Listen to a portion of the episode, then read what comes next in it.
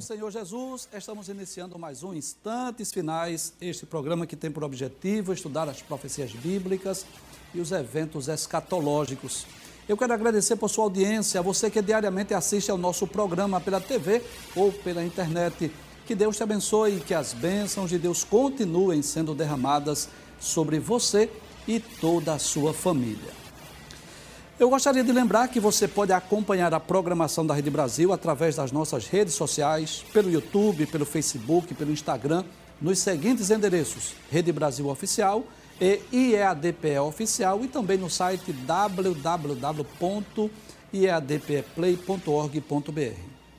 Se você deseja entrar em contato conosco, enviar a sua pergunta, o WhatsApp do programa está aparecendo aí na sua tela. O prefixo é 81 e o número é o 99491 2293, mas não precisa enviar agora. Assista o programa e depois você envia a sua pergunta, pois a sua pergunta não será respondida no programa hoje.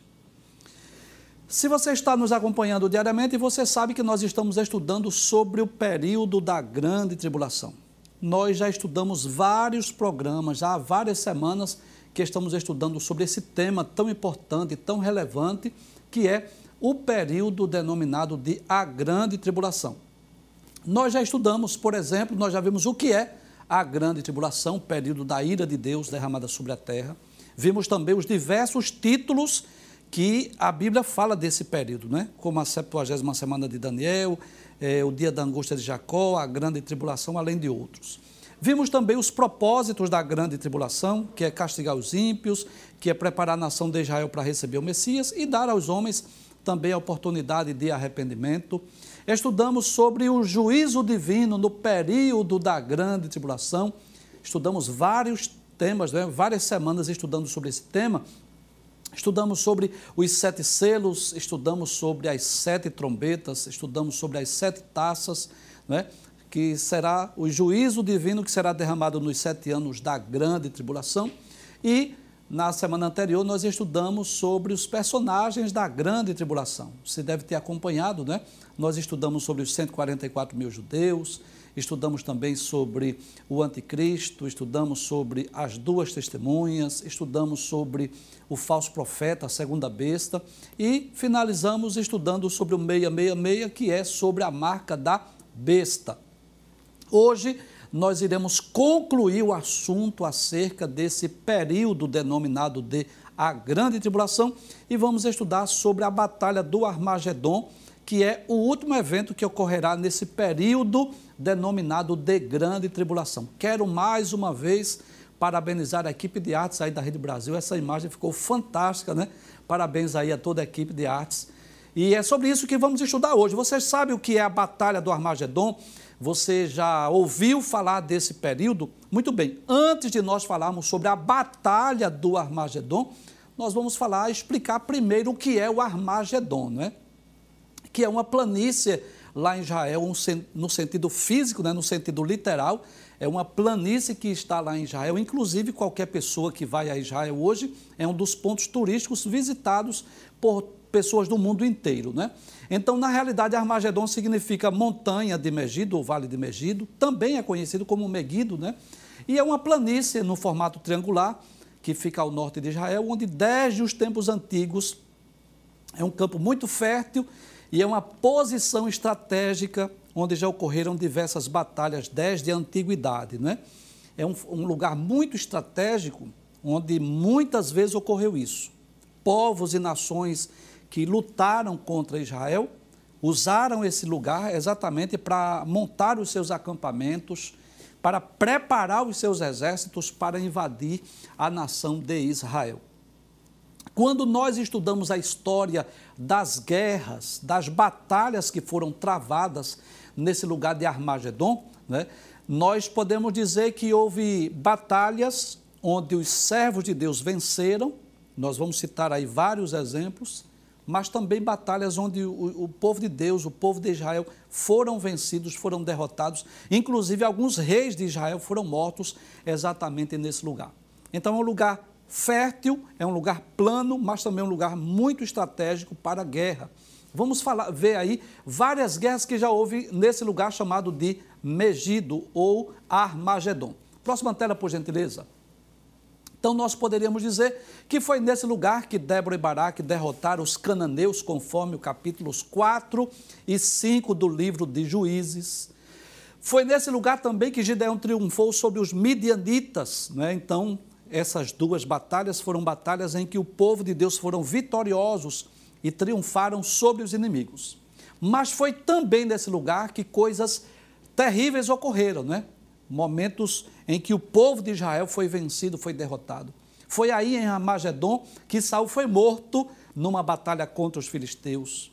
Foi também aí em Armagedon que o rei Acasias foi morto por Jeú e que o rei Josias também foi morto na invasão pelos egípcios, conforme o segundo livro dos reis e segundo livro das crônicas. Então nós podemos dizer que este lugar desde os tempos passados, que nos traz histórias de grandes guerras, de grandes batalhas, em que algumas o povo de Deus foi vitorioso e outras o povo de Deus foi derrotado. E é nesse lugar chamado Armagedon que será travada a maior de todas as batalhas. Nós podemos dizer a última batalha que será é, enfrentada pelo povo judeu ou pelo povo de Israel. Antes de eu falar, eu quero voltar aqui por gentileza. Bem, eu já disse aqui em vários programas, mas eu não me canso de dizer-vos as mesmas letras, porque isso é segurança para, para vós. O povo de Israel sempre foi alvo de muitas guerras, de muitas batalhas, de muitas invasões estrangeiras, de muitas dispersões. Na verdade, é um povo amado por muitos, mas também odiado por muitas outras nações. Nós cristãos, por exemplo, nós oramos por Israel e queremos o bem dessa nação e deste povo. Mas a verdade é que Israel está cercada de nações inimigas, de muitos povos árabes que querem destruir, que querem arruinar, que querem exterminar. E nós vamos ver na, na aula de hoje que não é um, uma questão simplesmente humana, não é simplesmente um ódio de povos ou nações por trás desse ódio, por trás dessas guerras, por trás dessas batalhas, há uma mente superior, que é a mente de Satanás, que está arregimentando povos e nações para tentar destruir ou arruinar a nação de Israel.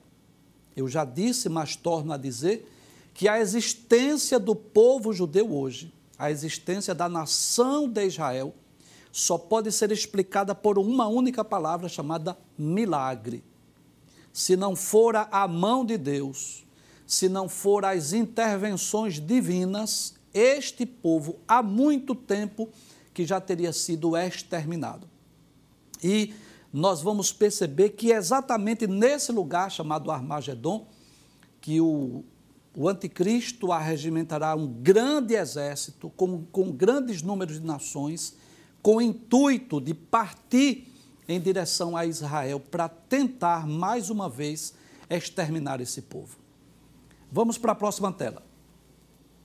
Então, de acordo com as profecias bíblicas, será desse lugar que o anticristo vai lançar seus ataques contra o povo judeu e avançará com destino a Jerusalém, e o qual é o seu propósito? Exterminar a nação de Israel e o povo judeu. Então, ele irá regimentar um exército de nada mais, nada menos de 200 milhões de soldados. Nós podemos ver isso em Apocalipse, capítulo 9, versículo de número 16, não é? onde a palavra de Deus diz assim: E o número dos exércitos dos cavaleiros era de 200 milhões, e eu vi o número deles. Então, na, na revelação do Apocalipse, João viu né, os prenúncios dessa guerra. E lá em Apocalipse, capítulo 16, versículo 16, diz que os congregaram no lugar que em hebreu se chama Armagedon. Então nós vamos perceber que esse lugar será alvo, o palco de mais uma guerra, que é exatamente a última investida para tentar destruir o povo judeu. Vamos para a próxima tela. Então, é, será de Armagedon que ocorrerá a maior batalha de, de, a maior batalha da história, essa planície será transformada no maior campo de batalha que o mundo já presenciou. Sem dúvida, será uma guerra de proporções mundiais. Né? Diversas nações do mundo estarão com os seus exércitos lá no Oriente Médio, prontas para destruir a nação de Israel, para destruir o povo judeu. Nós vamos ler vários textos bíblicos né, que apontam, que mostram esta profecia. Vários textos bíblicos que nos mostram isso, tanto no Antigo Testamento quanto também no Novo Testamento, no livro do Apocalipse. Então, nós vamos estudar também sobre os propósitos. Quais são os propósitos dessa batalha do Armagedon? E eu diria que ela tem propósitos diabólicos, existem propósitos humanos e existem propósitos divinos, por incrível que pareça, né? Então nós vamos primeiro pensar é no propósito diabólico. Satanás sempre tentou destruir, arruinar esse povo, não é? No passado, porque era através do povo judeu que viria o Cristo, o Messias, o Salvador do mundo. Creio que Deus nos dará a oportunidade de é, trazermos em, em, breve alguns programas específicos sobre o povo judeu, sobre a nação de Israel, que é considerada como relógio escatológico é, essa nação. Então, Satanás tentou exterminar, destruir esse povo exatamente por conta de que através dessa nação viria o Cristo o Messias. Então, ele não conseguiu, o Messias veio, né, cumpriu sua missão, morreu na cruz do Calvário, mas existem ainda muitas outras profecias que vão se cumprir no mundo através dessa nação ou através desse povo. Inclusive, na próxima semana, se Deus assim nos permitir, nós vamos trazer uma série de programas sobre o reino milenial. E Cristo estará reinando a partir de Jerusalém, conforme as profecias bíblicas. Então, nós vamos perceber que, acima de tudo, essa guerra não ocorrerá não é simplesmente por questões políticas, por questões humanas, mas há propósitos diabólicos disso. Inclusive, lá no livro do Apocalipse, no capítulo 12, versículo de número 12, diz assim: é, Pelo que alegrai-vos, ó céus, e vós que neles habitais, ai dos que habitam na terra e no mar, porque o diabo desceu a vós e tem grande ira, sabendo que já tem pouco tempo. Então, Satanás ciente, não é que no período da grande tribulação está se aproximando o dia da vinda de Cristo, o dia em que ele será preso, né, por mil anos. Então, ele vai lutar com um intuito, com um desejo, com um propósito de destruir a nação de Israel. Ainda nesse mesmo capítulo, no versículo 17, diz: E o dragão irou-se contra a mulher. Que mulher é essa? A mulher do capítulo 12 é a nação de Israel. Nós já falamos sobre isso aqui. E diz: e foi fazer guerra ao resto da sua semente, ou seja, aos judeus que ainda estiverem habitando em Jerusalém, e os que guardam os mandamentos de Deus e têm o testemunho de Jesus Cristo. Então, Satanás, sabendo que tem pouco tempo, vai partir exatamente com esse intuito de destruir a nação de Israel. Vamos abrir a tela, por gentileza. Nós vamos perceber que a atividade satânica que move as nações daqueles dias é claramente descritas por João lá no capítulo 16, versículos 13 e 14. Observe o que diz a palavra de Deus em Apocalipse, capítulo 16, versículos 13 e 14. Diz assim: E da boca do dragão, quem é o dragão? Satanás, muito bem. E da boca da besta, quem é essa besta? O anticristo. E da boca do falso profeta, que é o líder religioso, vi saírem três espíritos imundos semelhantes a rães. E o que é que esses espíritos, esses demônios, esses seres espirituais vão fazer? Diz o versículo 14: Porque são espíritos de demônios que fazem prodígios, os quais vão ao encontro dos reis de todo o mundo para os congregar para a batalha naquele grande dia do Deus Todo-Poderoso. Aí você pergunta: como é que essa batalha é considerada como o grande dia do Deus Todo-Poderoso? Você vai entender daqui a pouco, né? Daqui a pouco você vai me entender. Porque Deus nunca é pego de surpresa, né? O nosso Deus é onisciente. E mesmo que Satanás esteja preparando, planejando alguma coisa, mas o nosso Deus, que vê e conhece o futuro, já, já sabe, não é? De antemão, o que ele vai fazer. Então, enquanto esses espíritos imundos saem ao encontro dos reis da terra, colocando ira, colocando ódio no coração das pessoas, dos reis, para tentar destruir Israel, a Bíblia diz que este dia da batalha é conhecido como o dia do Deus Todo-Poderoso. É o dia que Deus vai agir em benefício do seu povo. Então, primeiro propósito, há um propósito demoníaco, diabólico, Satanás vai tentar exterminar o povo judeu. Mas há um propósito também humano, né? que é o propósito do anticristo. Qual é o seu propósito? É destruir também o povo de Israel. Nós vimos aqui na profecia das 70 semanas, nós vimos aqui que o anticristo vai fazer um pacto, uma aliança de paz com o mundo. Isso está em Daniel capítulo 9, versículo 27, e você deve lembrar que nós estudamos sobre isso. O anjo disse a Daniel, capítulo 9, versículo 27, disse assim: E ele, ele quem? O príncipe que há de vir. Ele firmará um concerto com muitos por uma semana. Uma semana aqui é sete anos. E na metade da semana, ou seja, quando passar os primeiros três anos e meio, ele vai fazer cessar o sacrifício e a oferta de manjares. Então ele vai proibir as ofertas no templo em Jerusalém. Aí você pergunta, mas o templo em Jerusalém não foi destruído? Sim, mas ele será reconstruído. Não sabemos se antes ou depois do arrebatamento, mas o templo será reconstruído. Veja o que diz o texto. E sobre a asa das abominações virá o assolador. O assolador aqui é o anticristo. E isso até a consumação. E o que está determinado será derramado sobre o assolador. Então, nós vimos que há um propósito diabólico, Satanás deseja exterminar o povo judeu, deseja exterminar a nação de Israel. Há um propósito humano, o anticristo, influenciado por Satanás, porque nós já vimos quando estudamos sobre o anticristo que ele vai agir no mundo segundo a eficácia de Satanás. Então, Satanás estará agindo no mundo através dele. E ele vai fazer com que nações, eu não vou dizer todas as nações, claro, porque haverá nações que estarão a favor de Israel, não temos dúvida disso. Mas ele vai fazer com que muitos povos e muitas nações criem ódio e tentem, desejem exterminar a nação de Israel. Mas, além do propósito diabólico e além do propósito do anticristo, que na realidade é o mesmo propósito, destruir, arruinar o povo de Israel, há um propósito divino na batalha do Armagedon. Que coisa interessante, né? E qual é o propósito de Deus? Qual é o propósito de Cristo através dessa batalha? É aniquilar exatamente o poderio do anticristo e dos seus exércitos. Eu diria isso, eu diria que Cristo fará uma espécie de uma emboscada. Quero lembrar aos nossos queridos telespectadores, aos nossos queridos internautas, que esta imagem aí ela é meramente ilustrativa. Né? Você sabe disso, é só para a gente ter uma ideia. Mas aí nós temos a ideia de Cristo descendo, inclusive estaremos falando sobre isso a partir de amanhã, sobre a vinda de Jesus em glória. Esta vinda aí né, não, é, não é o arrebatamento da igreja, é a vinda de Jesus em glória que dá-se no final da grande tribulação.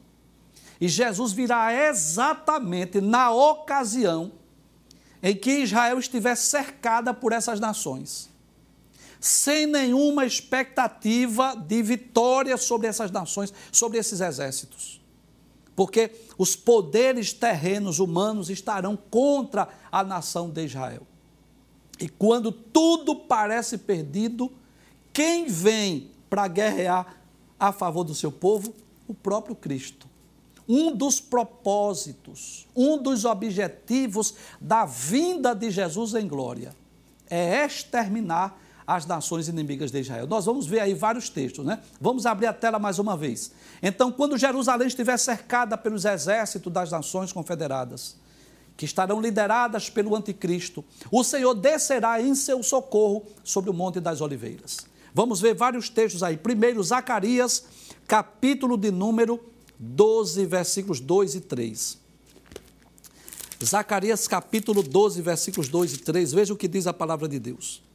Eis que porei, Jeru... desculpe, eis que porei Jerusalém como um copo de tremor para todos os povos em redor, e também para ajudar quando do cerco contra Jerusalém.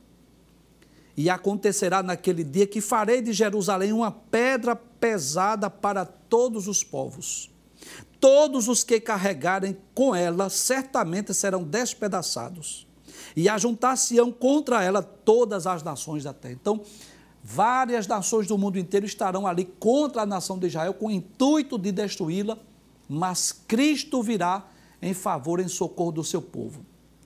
No capítulo 14, versículos 2 a 4 do mesmo livro, o texto diz assim: Porque eu ajuntarei todas as nações para a peleja contra Jerusalém, e a cidade será tomada, as casas serão saqueadas, as mulheres forçadas, e metade da cidade sairá para o cativeiro, mas o resto do povo não será expulso da cidade. E o Senhor sairá e pelejará contra estas nações, como pelejou no dia da batalha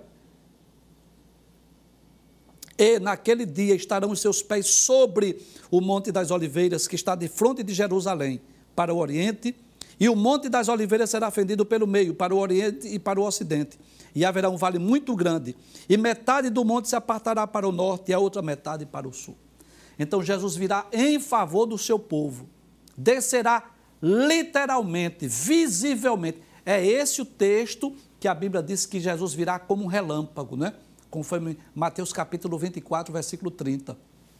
Como um relâmpago que se mostra no Oriente vai até o Ocidente. Então, é, essa vinda de Cristo não é a vinda para arrebatar, mas é a vinda onde ele vem para reinar, para castigar as nações inimigas de Israel, para julgar as nações e para implantar o seu reino milenial. Lá em Apocalipse, capítulo de número 17, versículo 14. Vamos ver o que diz a palavra de Deus Apocalipse capítulo 17, versículo 14 diz assim: Estes combaterão contra o Cordeiro, e o Cordeiro os vencerá, porque é o Senhor dos senhores e o Rei dos reis. Vencerão os que com ele chamados, desculpe, vencerão os que estão com ele chamados eleitos e fiéis. Então Cristo descerá irá pelejar nessa batalha.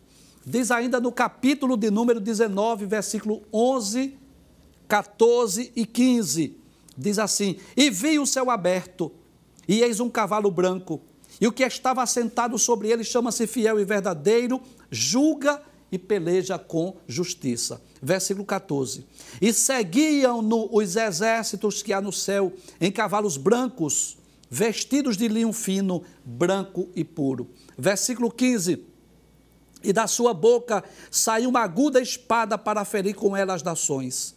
E ele as regerá com vara de ferro, e ele mesmo é o que pisa o lagar do vinho do furor da ira do Deus Todo-Poderoso.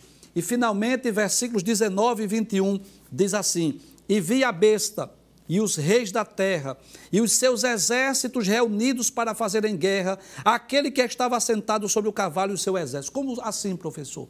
É que a princípio os mísseis, as bombas, né, estarão apontadas em direção a Jerusalém, em direção a Israel.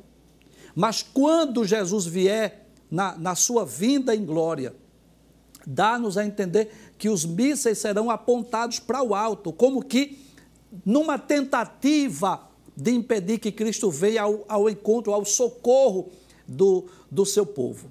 Mas diz o versículo de número 21.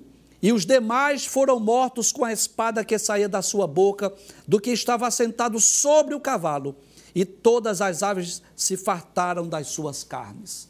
Então, nessa batalha, onde com certeza será um período de muito sofrimento para o povo judeu.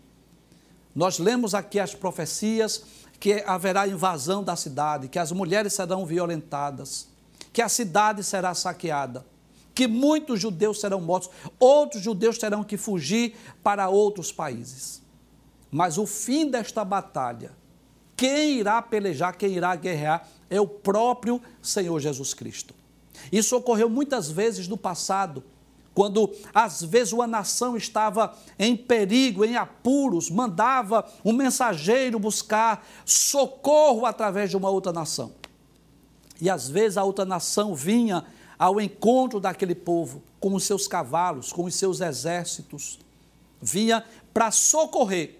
E quando aquele, aquele exército que estava vencendo a batalha menos esperava, vinha um, um exército maior, mais forte, mais poderoso para socorrer aquela nação ou aquela cidade que estava sendo destruída. Só que desta feita, nesta batalha, Quem vai pelejar não são exércitos humanos, não são homens que estarão guerreando a favor de Israel. Embora, claro, algumas nações estarão a favor de Israel, eu não tenho dúvida disso. Mas quem irá pelejar é o próprio Senhor Jesus Cristo. É esse o sentido do texto que diz que as suas vestes estavam salpicadas de, de sangue. E esse sangue representa exatamente o sangue dos inimigos. Que Cristo virá exatamente para pelejar a favor de Israel, para por fim a batalha do Armagedon e para implantar o seu reino milenial.